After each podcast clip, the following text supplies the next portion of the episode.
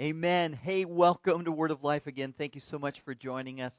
I'm so excited. We're going to go ahead and get right into the Word uh, today. We're continuing a series that we started just a few weeks ago called Anxious for Nothing. We've been looking at this, we've been declaring that we are anxious for nothing.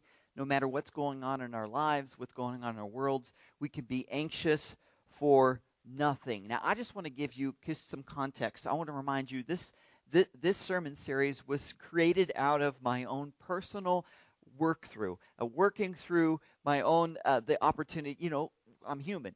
And so we're all going to have anxiety that's going to try to rise up, and what do we do with it and deal with it? And so, just like uh, you, I have dealt with that as it began to rise up. I had to figure out what to do with it, how to give it to God, and all of those kind of things and uh, with everything going on. And so, just like you, I've had to deal with this. So, we've been looking at this, and God has really revealed some really great things. I, I, I, I pray that, like me, God has blessed you and walked you through this journey, and you have some better tools now to use uh, for this purpose.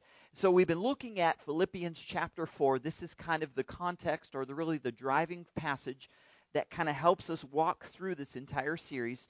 Um, it's an amazing passage of Scripture. It defeats our own ideas of what we think should be going on. But Paul and uh, Paul decides. He says, "No, I'm going to be led by the Holy Spirit. I'm going to listen to the Holy Spirit, and I'm going to pen these kind of things." And so we know that Paul wrote this to the Philippian church. It's a letter to his friends and family. But can I just remind you, it was written not in a time when things were going fantastic in his life. In fact, they were quite opposite. Uh, he found himself imprisoned uh, waiting trial, didn't know what was going to happen, and so it wasn't like he was everything was going perfect, and man, God was doing great things, and uh, he believes, and we can see that he is believing that things are going well, but in the surface, it didn't look that way, and so we can see this, and it's in this understanding that not only uh, if anyone had an opportunity to have anxiety in their life, it would have been Paul in this time, because not only does he find himself in prison, he's he's also changed to a guard for 24 7. And so we can see that he's got this. Now, the other part of the whole thing is that he is not only in prison, but he's awaiting trial. And so he's been waiting. Some scholars say weeks, some say months. Can you imagine the anxiety of waiting and waiting? Not only am I falsely accused, falsely imprisoned, but now I'm not I'm not even getting an opportunity to get my side of the story out. I'm just not not getting that. And so you can imagine the anxiety. Also remind you that back in this time that it was rare that you would even get out of prison. Once they locked you in, they wanted to keep you there. And so whether or not he was going to get out or not was still in question. So you can imagine as he's thinking about all these things, or if he's ever going to get out, if he gets out, they're going to let him out or not let him out? He's going to be there forever? Or are they going to, uh, they're going to tell him, you know what, we're going to put you to death? All kinds of things could have happened. So anxiety could have been rising up. And it's in this, this scene and in this idea that we read these awesome words, life words from Philippians chapter 4, verse 4. Let me read it for you again. Rejoice in the Lord always, and I'll say it again. Rejoice. Let your gentleness be evident to all. The Lord is near. Verse 6 Do not be anxious about anything, but in every situation, by prayer and petition, with thanksgiving, present your requests to God, and the peace of God, which transcends all understanding, will guard your hearts and your minds in Christ Jesus. Can you imagine Paul writing this? If anyone was at a time when they didn't want to have these life words, it would have been Paul. But Paul does. He still remembers that God's not left him, he hasn't forsaken him. And he says, Rejoice in the Lord always. And, and then just to remind us one more time, because we get hard headed, I say it again rejoice. Let your gentleness be evident to all. I, I, think this is important. This part of the scripture is also important. Evidence to all. Gentleness, because he could have been like, ah, I want my rights and I want this. But he actually says, let your gentleness or your moderation or what's your own will and what your desire is to let that go. Let your gentleness be evident to all. I love that. Why does he have this? It says, because the Lord is near. The Lord is near you He's a near me. He was a near Paul. Paul knew this. He had that understanding that with the Bible where it says, He never leaves me, He never forsakes me. He knew that. And so the Lord is near. Do not be anxious about anything, but in every situation, by prayer and petition with thanksgiving, we give praise. Remember, we have a posture of praise. We're saying, God, we love you. We're going to give you that perspective of praise, like we talked about last week. So we're praising Him. Present your requests to God, and the peace of God, the peace of God will transcend all understanding, will guard your hearts and your minds in Christ Jesus. Can you imagine a time when you can have a peace of God, a peace of mind in the middle of a situation like that? Maybe your mind has been racing through all of this stuff that's been going on, or maybe it has nothing to do with our current world pandemic. Maybe it's something completely different, and your mind is racing. God says we can have a peace of mind. Even when you're overwhelmed by everything and all of the chores and all of the homeschooling and all of the whatever that's going on, we can have a peace of mind. Uncertain, talk about uncertain times. We've heard this so many times, this quote, we're in uncertain times. Well, it does feel uncertain. It's, un- it's kind of shaky. We don't know what's going on. But he says peace of mind. Pressure, fear can come and all of this. Now, I realize that uh, that during this time, one of the biggest forms or fruits of anxiety is the inability to make great decisions. Uh, I've said it before that when anytime you have an unclear or a fuzzy vision, it's really difficult to make good decisions. And it's in this idea. In fact, scientists say there's actually a, a, a, a word, word called anxiety decision disorder that they've had this. Now, I'm not claiming that over us, but it's become a thing. And so understand that it's it's in this idea that it's just often when we make when we find ourselves in this place we can we just typically we make bad decisions. And so we're looking at this and so our final installment of this series today in Anxious for Nothing is this when you just can't decide. What do you do when we just can't make a decision? Anxiety is rising up. We're going to look at that today because God says He wants to guard your hearts and your minds that passes, uh, transcends all understanding. He wants to give you a peace. Let's go before the Lord right now and just ask for that peace as we continue in this series. Father, we love you and we praise you. God, you are so good. You are so mighty. You are so awesome. God, we recognize that we need you. Then as anxiety rises up, we can be anxious for nothing, only through you and in you.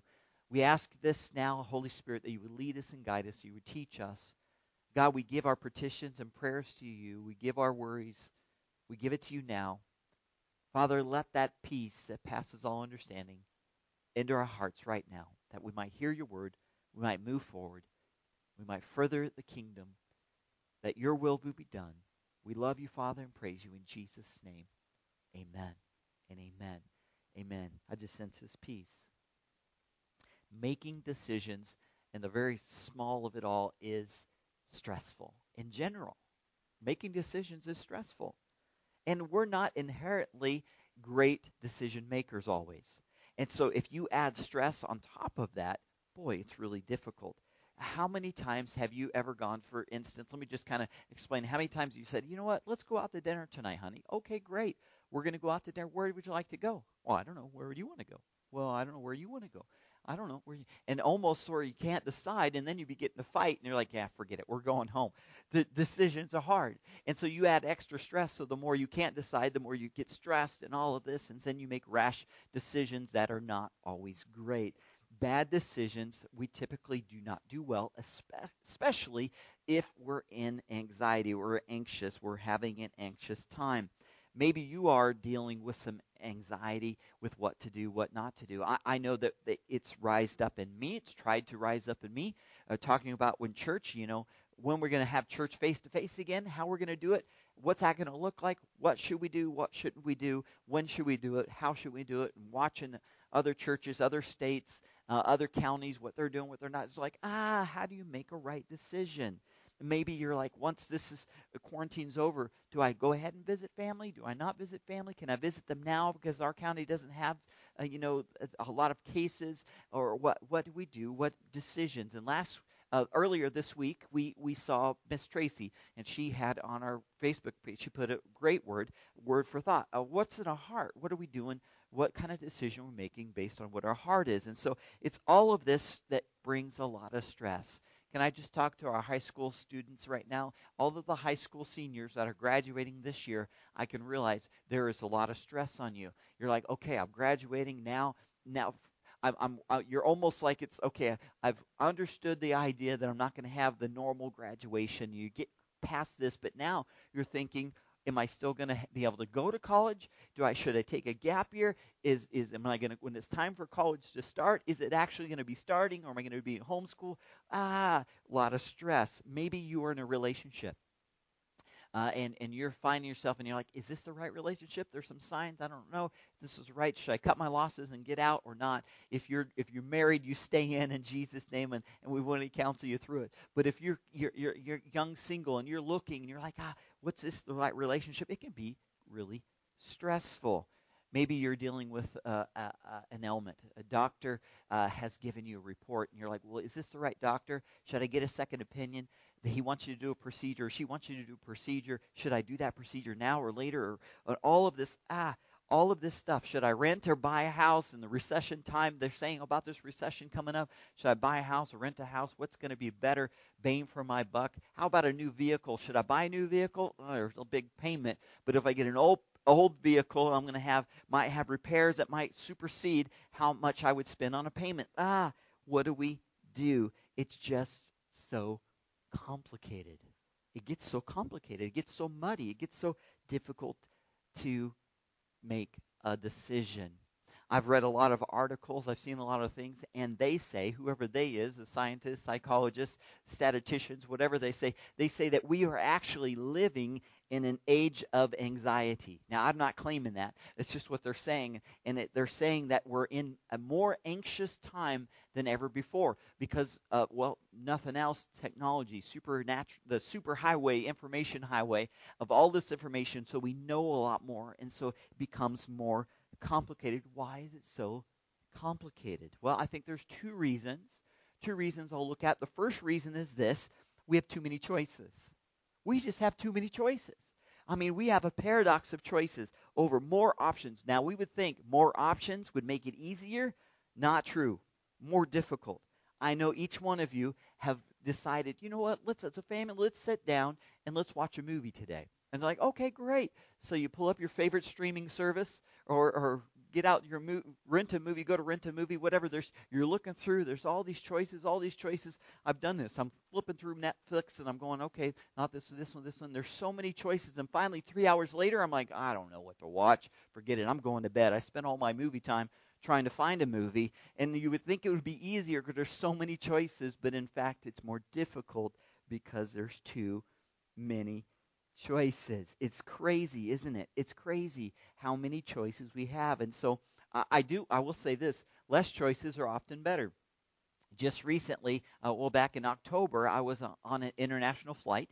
I uh, had the opportunity, long, boring flight, and uh, they have it's cool because they have these movie screens on your seats now. Uh, they probably had them always. I'm just I don't travel that often, and so they have these movie screens, and I'm like, whoa, cool. And they have only have like seven movies to choose from. Well, I have a long, boring flight. I can watch four of them. It was easy to make a decision because there were less choices.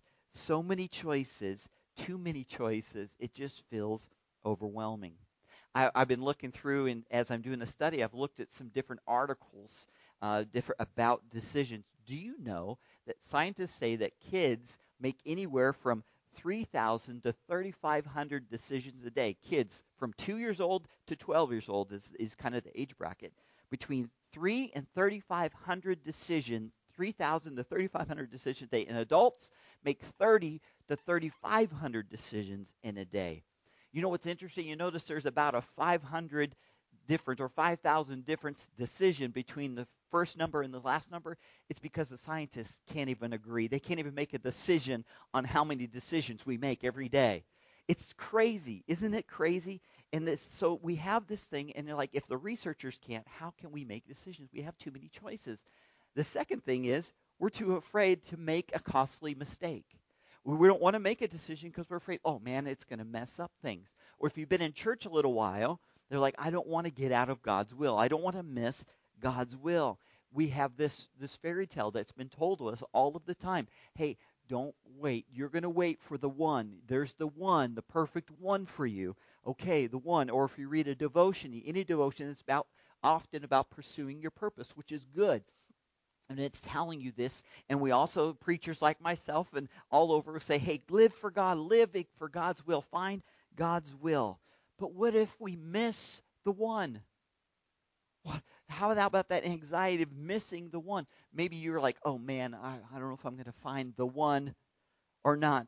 What if, what if, who knows, what if you were in the grocery store and you actually laid eyes on the one, but you didn't notice it and you missed it, and now you're not going to have the one because now they're with someone else, and you're just going to worship God the rest of your life all alone and lonely. What if, what if you're going to pursue God, the purpose of God in your life for so long, you find yourself pursuing and looking and searching so long, you find yourself 80 years old and still haven't found your purpose. You're like, I want to live in God's will. What if I miss it? What if I don't get it? I don't want to mess up. I'm not sure what to do. So we find ourselves not just uh, hesitating, procrastinating. We just kind of freeze and we don't do anything. Indecision, I let's tell you this, indecision is often a decision. And it's the decision that we often make, and that's what we live in. It's just so complicated. It's so complicated. So today I want to try to uncomplicate it, not according to my ideas, what my thoughts are, but according to what God's word says. I believe that there's some answers here. If we'll dig into it, I believe that God is going to tell us some spiritual truths. We don't want to complicate it. So can I just tell you this? If it seems complicated, don't complicate it. Just don't complicate it. And so I think there's one simple thought. I believe this is a spiritual principle we'll look at today. I want to answer this idea of why is it so complicated by a powerful story in Acts chapter 15. Acts chapter 15, let me just give you some context. All, uh, there's a bunch of leaders that are coming together and they're trying to resolve and trying to figure out some very complicated doctrinal uh, uh, uh, uh issues within the church. They're, they're finding themselves in a whole new world. They had been following one kind of doctrine. Jesus comes on the scene. He brings life. He brings it. Uh, uh, brings this new life and this understanding. And so we have this brand new thing, and they're trying to not navigate now what what it looks like.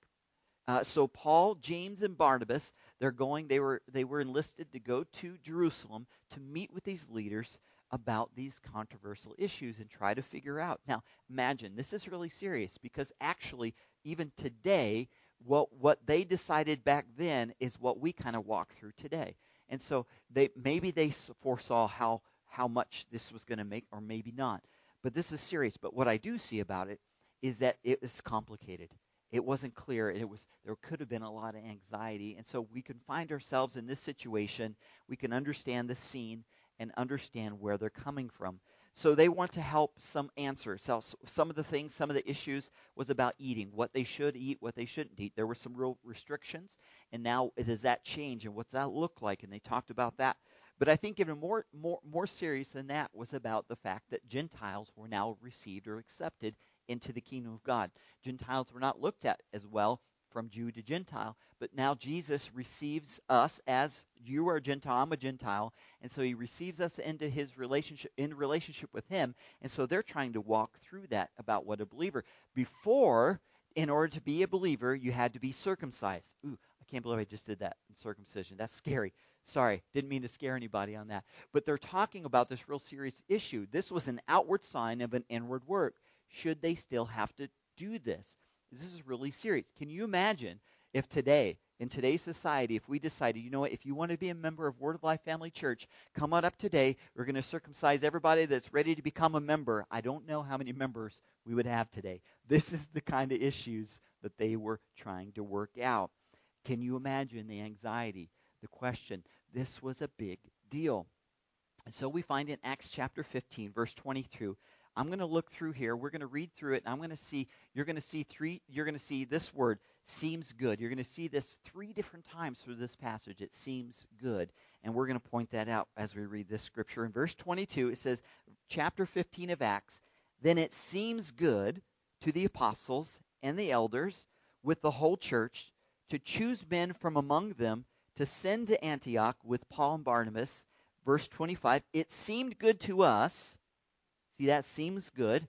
If you hear that, just type in seems good. It seems good to us, having become one mind, to select men to send to you with our beloved Paul and Barnabas. For it seemed good to the Holy Spirit to and to us to lay upon you no greater burden than these essentials. Simple. Okay, Pastor. According to that, it's simple, right? It's simple then. It just, whatever seems right, whatever feels right. And this is a doctrine and the idea that the world has. Hey, if it feels good, do it. If it's, it's fine. But I would not be a great minister if I didn't remind you, according to Proverbs chapter 14, a scripture very plain, and there's many others. Proverbs chapter 14, verse 12 says, There is, there is a way that seems right to a man, but its end is the way to death. There's many other scriptures like this. So, so it seemed right to them, but at the same time, we see this scripture. There's a way that seems right to a man, but it ends in death. And, and, and why does this take into account? Well, let me tell you. If you this, you've all we've all probably done made a bad decision. We've probably done something that was, hey, yeah, let's go for it, and realize, whew, that was a bad decision. Often we do that because we're in the wrong, we're with the wrong people, listening to the wrong voices, and living in the wrong values, and what seems right will often be wrong. Have you ever been in the wrong crowd? You know, those added, oh, hey, hey, hey, I can do that. Hey, hold my beer. We're going for it. It's a bad decision. Anytime it leads off with that, it's a bad decision. And you think it's a good decision, but we're in the wrong we're with the wrong people. We're listening to the wrong voices. We're living in the wrong values and it seems right, but it's so wrong. What seems right will be wrong. We're in the wrong crowd. What doing right seems right when you're in the wrong crowd.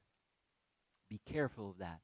So, how could Paul, James, Barnabas, all of these other church leaders, how could they feel comfortable? How could they make decisions about serious decisions about doctrines, church direction, eternal destiny? How could they do what seemed right with that in life? Well, the answer, I think, is in the same passage.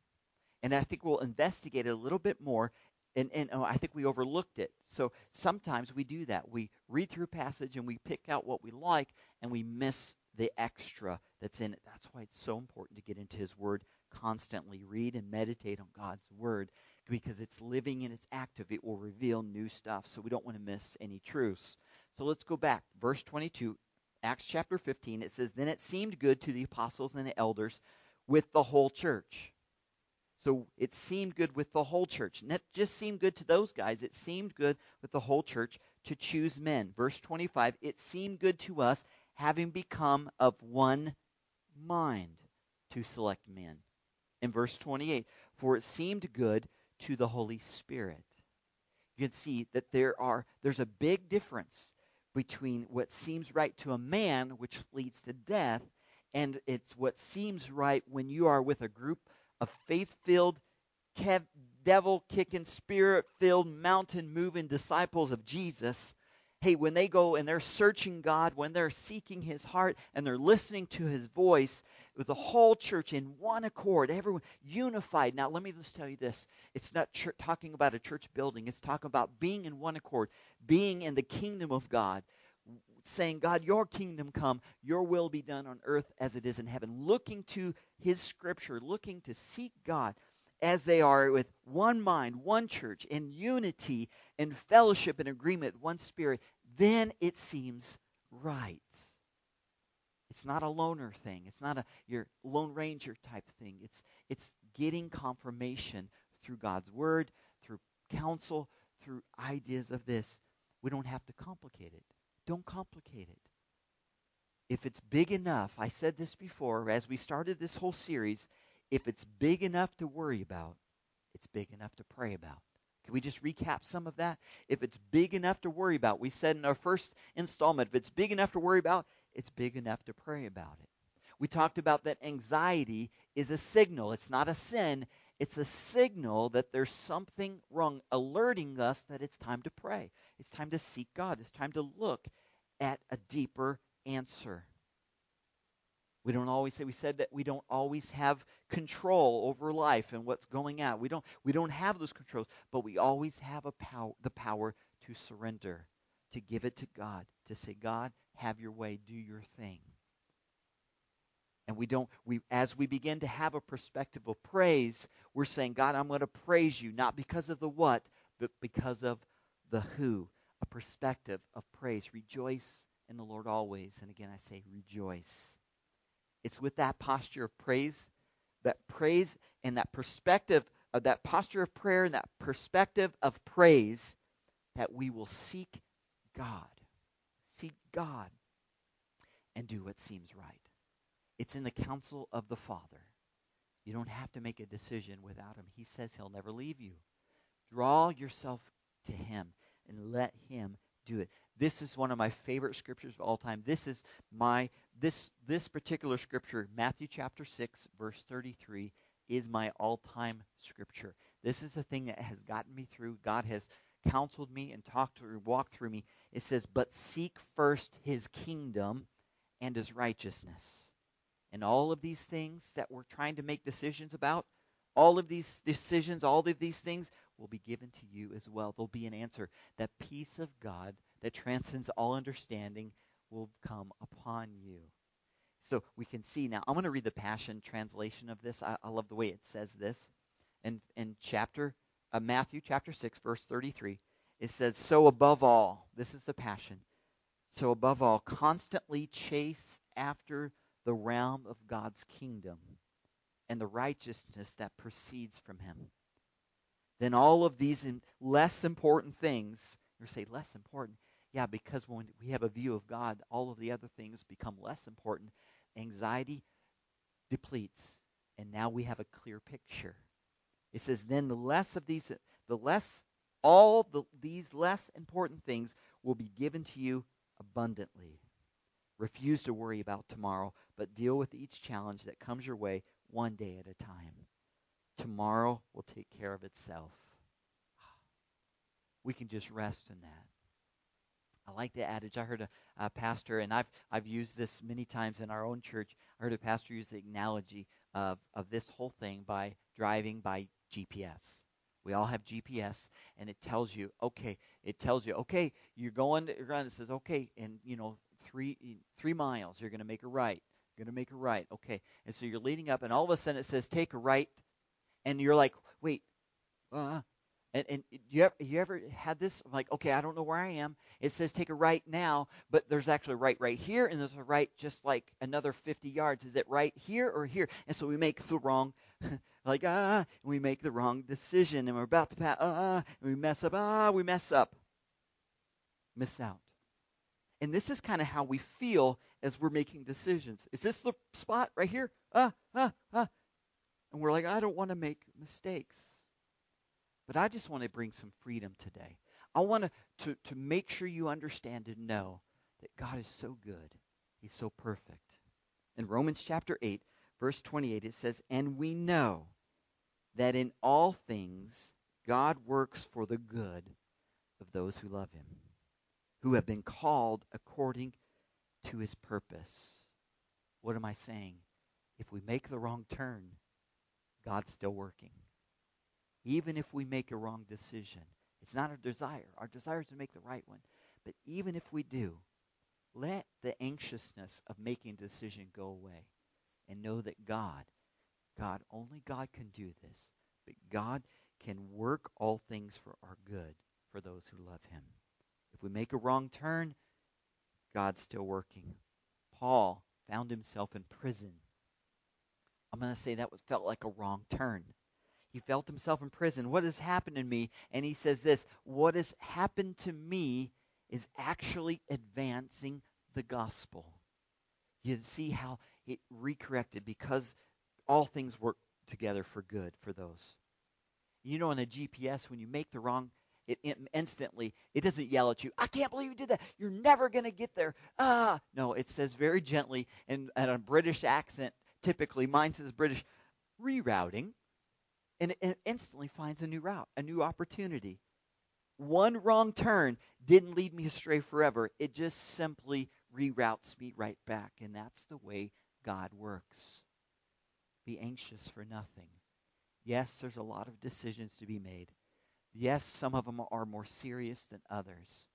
But God has the answer for everything. And even if we make a mistake and we make a wrong choice or decision or wrong turn, God says, I'm going to use this as an opportunity to make all things work for your good. It may be a different path, but God's going to get you on his path. That's his desire, that's his will, that's who he is. God is good. God has a way of bringing bad decisions, bad turns, and making good things out of those. Like for instance, I don't you you might be saying, "Oh man, I shouldn't have dated him. I shouldn't have dated her. I shouldn't have been there." But now, because of this, now you understand what's right and what's wrong. What a good relationship is and what a Hey, I'm not saying that's the best path. I'm just saying that God can use that to fortify your next path, to make it now you know how to find a godly spouse. Now you know what not to go for, right? Or you're like, oh, I shouldn't have trusted that. That you know, I shouldn't have trusted that person hurt me. When we talk about offenses and we talk about forgive, now we've been given the opportunity to learn about forgiveness and how to forgive, how to grow beyond that, how to grow through that forgiveness. And you're like, oh, I trusted that person. They totally let me down. Now my life is over. No, it's not over. God is allowed now will use that that thing that's a horrible thing, and now He'll use that to redirect your path and more fortify you and your faith. Now you know and you learn about forgiveness and how to give forgiveness. Oh man, I shouldn't have been so stupid making that decision. I can't believe that was the decision I made. Oh man, I hate that. Listen, God says, I understand. And I'm going to have my grace, and my grace is sufficient for you. And now we can live in that grace to know I'm not going to make that again because God forgave me. I see my error of my ways. I'm not going to continue to walk in that way. Thank you, God, for redirecting me and re receiving me. This whole series started with me at a personal struggle of trying to find the inability to make decisions in the world that we're living in as a pastor leading a church, as a, as a man leading his family and, and, and, and how to decide and deciding on the ser- even deciding on the series and the church and issues of life and all of the things. But you know what? I thank God. Because I think, and I what I believe, and what I've already seen, I've heard testimony already, that through this, God, though I don't know if this was ideal for God, I don't, I don't, you know, I don't believe God does bad things, but I have seen that He has realigned our focus. He has redirected. He is making all things good for those who love them. So now we have a better understanding how to walk through a problem, a challenge, an issue. When anxiety rises up, I've learned, I think you've learned, we've learned how to, we've been given the tools that God has thought of it all and that we can walk through it. We've been more firmly planted. I don't think it was perfect will for God, but it's in God that He redirects and makes things perfect. I think he woke us up. I think it's kind of woken up. And I, I, am laughing at the enemy, saying, You devil, you thought you were going to take us out. You thought you were going to really mess it up. No, no, you've only wake, woken the spiritual giant within me. Now I'm really angry. I've got a holy fire anger, and I'm ready to say, not, As for me and my house, we're going to serve the Lord. We're going to make decisions based on God and God alone. God is with me. He's not. He's for me, not against me. Greater is he that's in me than he that's in the world. We've got this. So, Satan, the enemy, you have woken spiritual giants. I believe that. And now we're not going to let anxiety and fear anymore. Now we understand we have the tools. We've been woken up. In Jesus' name. Don't complicate it. Don't complicate it. Go to the Father. Now, it's with this idea that we take a posture, with a posture of prayer, perspective of praise that we will seek God. We surrender to you, Father. We seek God for what seems right. Philippians chapter 4 again. Rejoice in the Lord always. And I'll say it again. Rejoice. Let your gentleness be evident to all.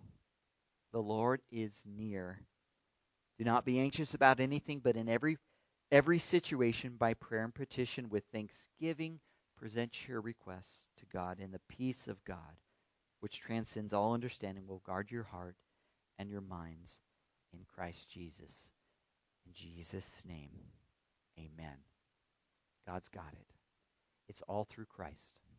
Can I remind you that this is only available through receiving Christ as your Lord and Savior? That's the promise. I'm going to ask you to take this opportunity. I, I can't leave the broadcast without making sure that you have the opportunity to receive life and life more abundantly through Christ Jesus. That right relationship with God. The Bible says the only way to heaven, the only way to that relationship is through Jesus, receiving Christ as your Lord and Savior. He said, if you believe in your heart, confess with your mouth that He is Lord, He will, rec- he will receive you in and graft you into the family. I'm going to pray with you. I'm going to pray for you, and I'm going to ask you to pray with me in just a moment. Let's go before the Lord today. Father, we love you. We thank you for this series that you've walked us through.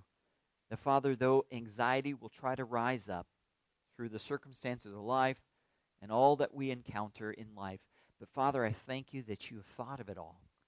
That you have given us, Holy Spirit, the power of you, Father, in us to make great decisions, to lean on you, to be our comforter, to be our counselor, to be our lead, to be our guide. Father, we pray that we would we would diligently seek you. And you said that those that will diligently seek you, you will bring a reward to them. Father, we receive that now in Jesus' name. More importantly, Father, we receive the opportunity that it comes through Christ. Holy Spirit, I thank you right now that all through the, the waves, uh, through the homes and all places that people are watching right now, that they are wooed by Holy Spirit, compelling them to want to know you more. Father, I pray this now in Jesus' name. Now I'm going to ask you to pray this prayer with me. Say, Father God, you are so good. I receive you as my God. I need you. Thank you for sending Jesus to take away my sin. I needed a Savior. I need a Savior. I receive you, Jesus into my life. Be my Lord and be my Savior. In Jesus' name, amen. Amen. Praise God. God is so good. The Bible says, I'll say it again, all heaven stops, all their serious heaven business, and stops and begins to cheer and shout and celebrate even one receives Christ as their Lord and Savior. The kingdom is advancing in Jesus' name. I believe it. I, I want to say thank you. Hey, if you've received Jesus for the first time or you're renewing your commitment, don't forget to contact us. I want to pray with you. I've got a gift for you. We just want to love on you. We want to welcome you to the family of God. I want to say thank you for, for being willing to surrender and letting God do what God does best. Listen, we're anxious for nothing. We can be anxious for nothing in Jesus' name. Amen. Hey, thank you so much for joining us today. I want to remind you, if we can just take a moment, remind you to please continue to send in your offerings, your tithes, as we support this. We're going to support the ministry. We're still going out. We're still preaching the gospel. Though we can't see it face to face, I believe the kingdom of God is advancing. And so thank you for continuing to be uh, faithful in your support. Keep sending in. You can go to our website, wordoflifefamilychurch.org. It's on your screen or you can text the number right now and you can just text uh, right to that and go for it or you can simply mail in your payment your tithe or your offering or any special offerings to the address below as well. I want to say thank you. I want to pray over your your finances as you decide to give. Uh, i thank you that you are a cheerful giver and that god is going to take care of you let me pray this over you now. Father, in the name of Jesus, I thank you for all those that are willing to give and sacrifice and say, I'm going to give of my finances. I see the importance. God, thank you for giving the ability to have these finances. Now we dedicate it to you because we, Father, we know that you will give it back good measure, pressed down, shaken together, and running over. And Father, it's through these finances and through this giving and this surrender, Father, we declare that your kingdom come and your will be done on earth as it is in heaven. Your kingdom is advancing in Jesus' name. We thank you for it. Bless each person financially, mentally, physically, healthily. Father, uh, every ailment in their body, heal them now in Jesus' name. Father, we thank you for it. We love you and we praise you. In Jesus' name, amen and amen. God bless you. Hey, thanks again for joining us. Don't forget to like and share and comment. Hey, watch it later again and just start a watch party maybe later in the week and just remind people of this. You are digital evangelists. Spread the gospel, spread the good news. God can do awesome and many things. I just want to pray a blessing over you before we go. Father, in the name of Jesus, I thank you for every person watching. Father, every every home that's represented. Now I pray a blessing over them. No evil shall befall them, no plague come nigh their dwelling, that you would send your angels to take charge over them and keep them, protect them and all that they are and all that they do. We declare they are head, they are the head and not the tail, above and not beneath. In Jesus' name. Now may the Lord bless you. May the Lord keep you. May his face shine upon you, and may you receive the grace and the peace as you seek first his kingdom and his righteousness. We ask these things in the name of Jesus Christ, our Lord and our Savior. And everybody said, Amen and amen. Hey, God bless you. Thanks for joining us. We love you. We'll see you again in Jesus' name. Bye bye.